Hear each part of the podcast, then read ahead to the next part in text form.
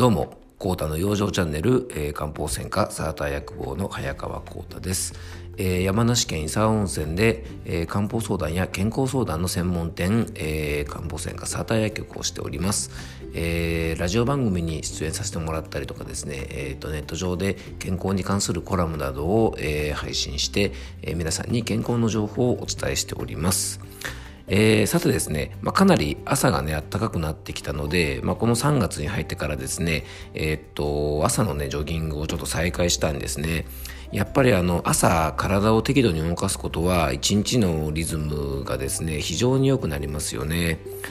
で、まあ、ちょっと今までお休みしてたのもですね、寒い冬はもともと中医学でも平蔵の時期といってですね、まあ、要はオクラを占めるようなイメージですね。あの、春とか夏に、えー、ね、春とか夏っていうとやっぱエネルギーをたくさん使う時期ですよね。で、そこに向けて冬はですね、オクラの中にエネルギーを溜め込む時期っていう風に昔から考えられてたんですね。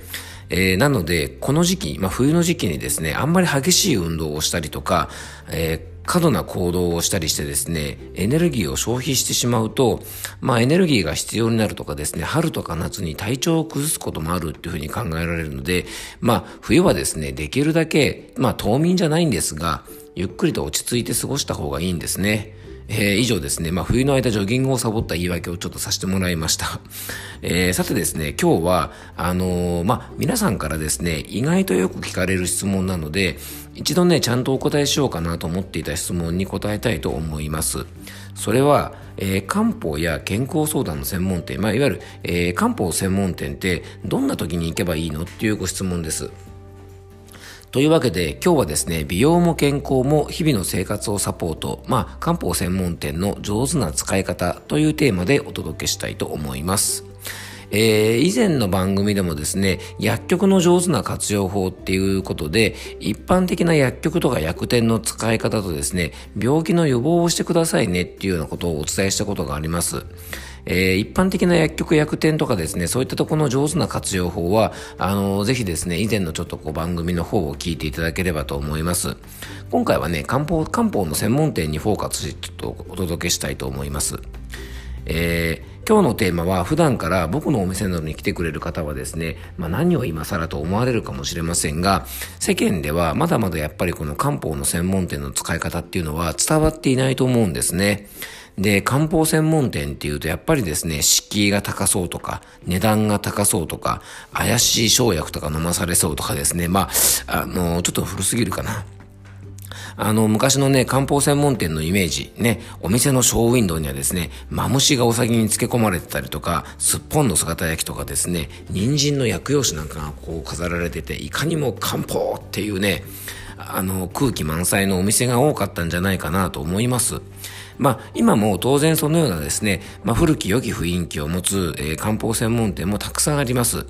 決してあの、こういうのが悪いって言ってるわけじゃないんです。大前提としてね。あの、こういうスタイルもやっぱり多くの方に喜ばれる、ね、あの、やっぱ専門店らしいお店だと思いますので、非常にいいんですが、あの、決してですね、今はね、あの、そういうお店だけではなくて、いろいろ雰囲気もね、多様化してきてるんですね。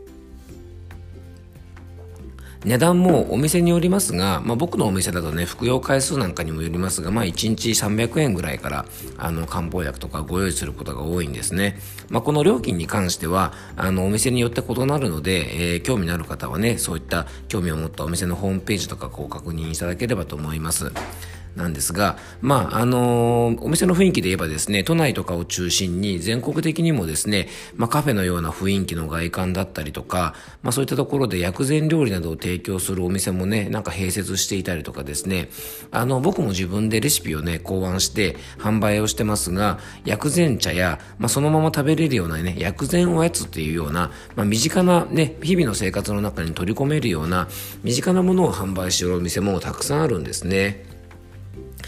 僕のお店も外観はですね、レンガ造りで、えー、ちょっとこうシックな感じにしてあって、えー、当然、まあ、当然ですね、ショーウィンドとかには、まあ、あの、とか店内にはね、マムシとかスッポンとかいませんので、えっ、ー、と、ご安心ください。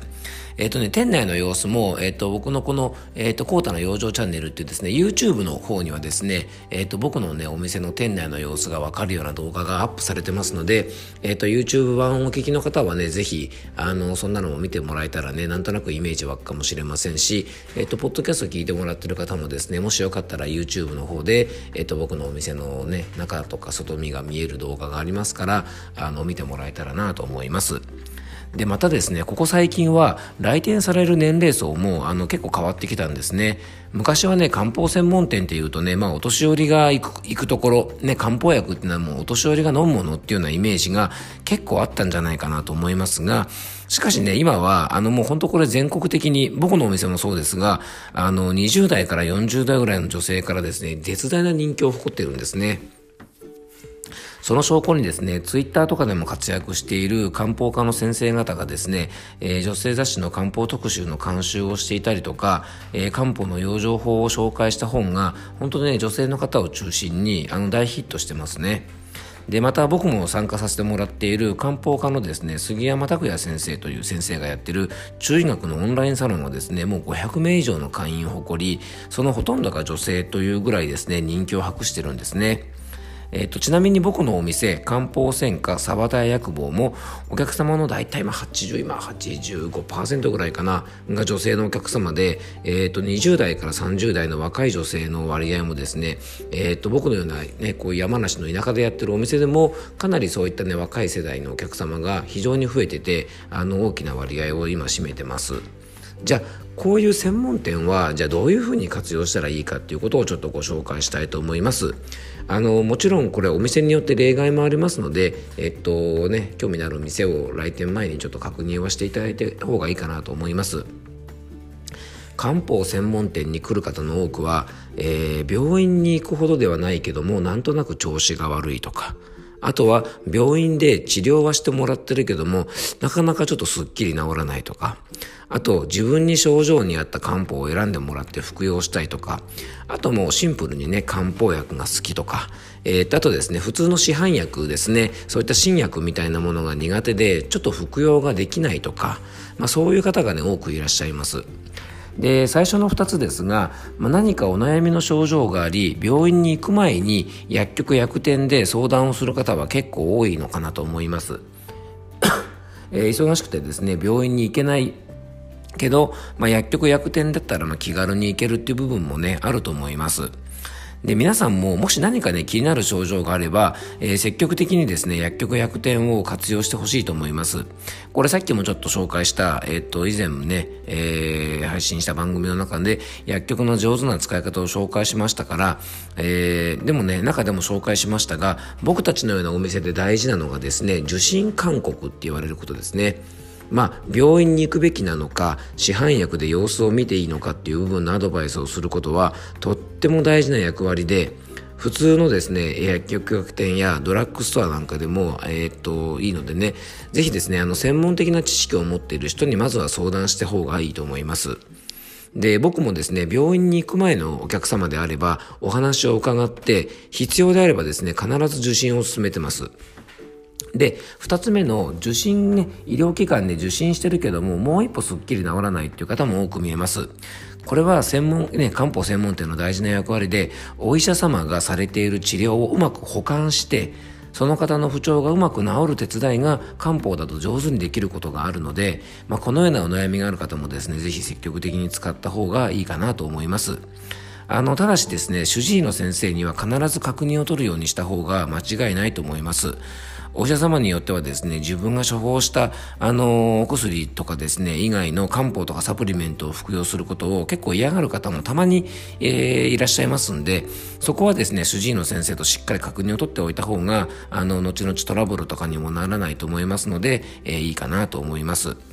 でね、一番良くないのがね、漢方を服用してるから病院の薬を勝手にやめちゃうっていう人ですね。まあ、特にね、男性に多いんですけど、もう病院に行くのがめんどくさいから、似たような漢方薬を欲しいって方がたまに、ごくごくたまにいるんですがね、あの、これはね、体調を崩しかねないので、ぜひね、受診中の方はしっかりと主治医と相談してほしいと思います。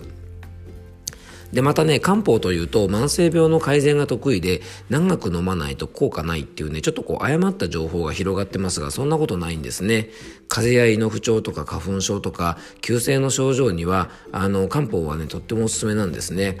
まあ、漢方の専門店に風邪ぐらいで行くのはなんて思ってる方がいるかもしれませんがちょっとした不調こそですね身近な漢方で、えー、素早く対処することで体を楽にできることが多いのでぜひですね風邪や胃腸トラブルのような日々のねあの身近な症状でもあの漢方の専門店活用してほしいと思います。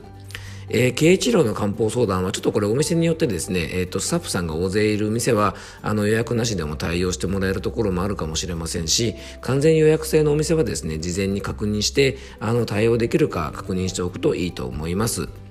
えー、漢方相談の基本はその人を知ることだと僕は思いますなので一度何かの不調でね相談しておくとで話を聞いといてもらうとですねその後のちょっとした不調でもですねその方の体質や生活環境に合ったものをあの提供してくれると思いますのでぜひですね皆さんもあのご自分のね、えー、かかりつけ漢方専門店なんていうのをね持ってみたらいいかなと思います。えー、ドラッグストアやとか調剤薬局とかもですねきっとお気に入りがあると思いますのでその中に、えー、心と体美容のケアもできる漢方専門店もですね是非活用してもらえたらと思います、えー、今日も聞いていただいてありがとうございます。どうぞ素敵な一日をお過ごしください。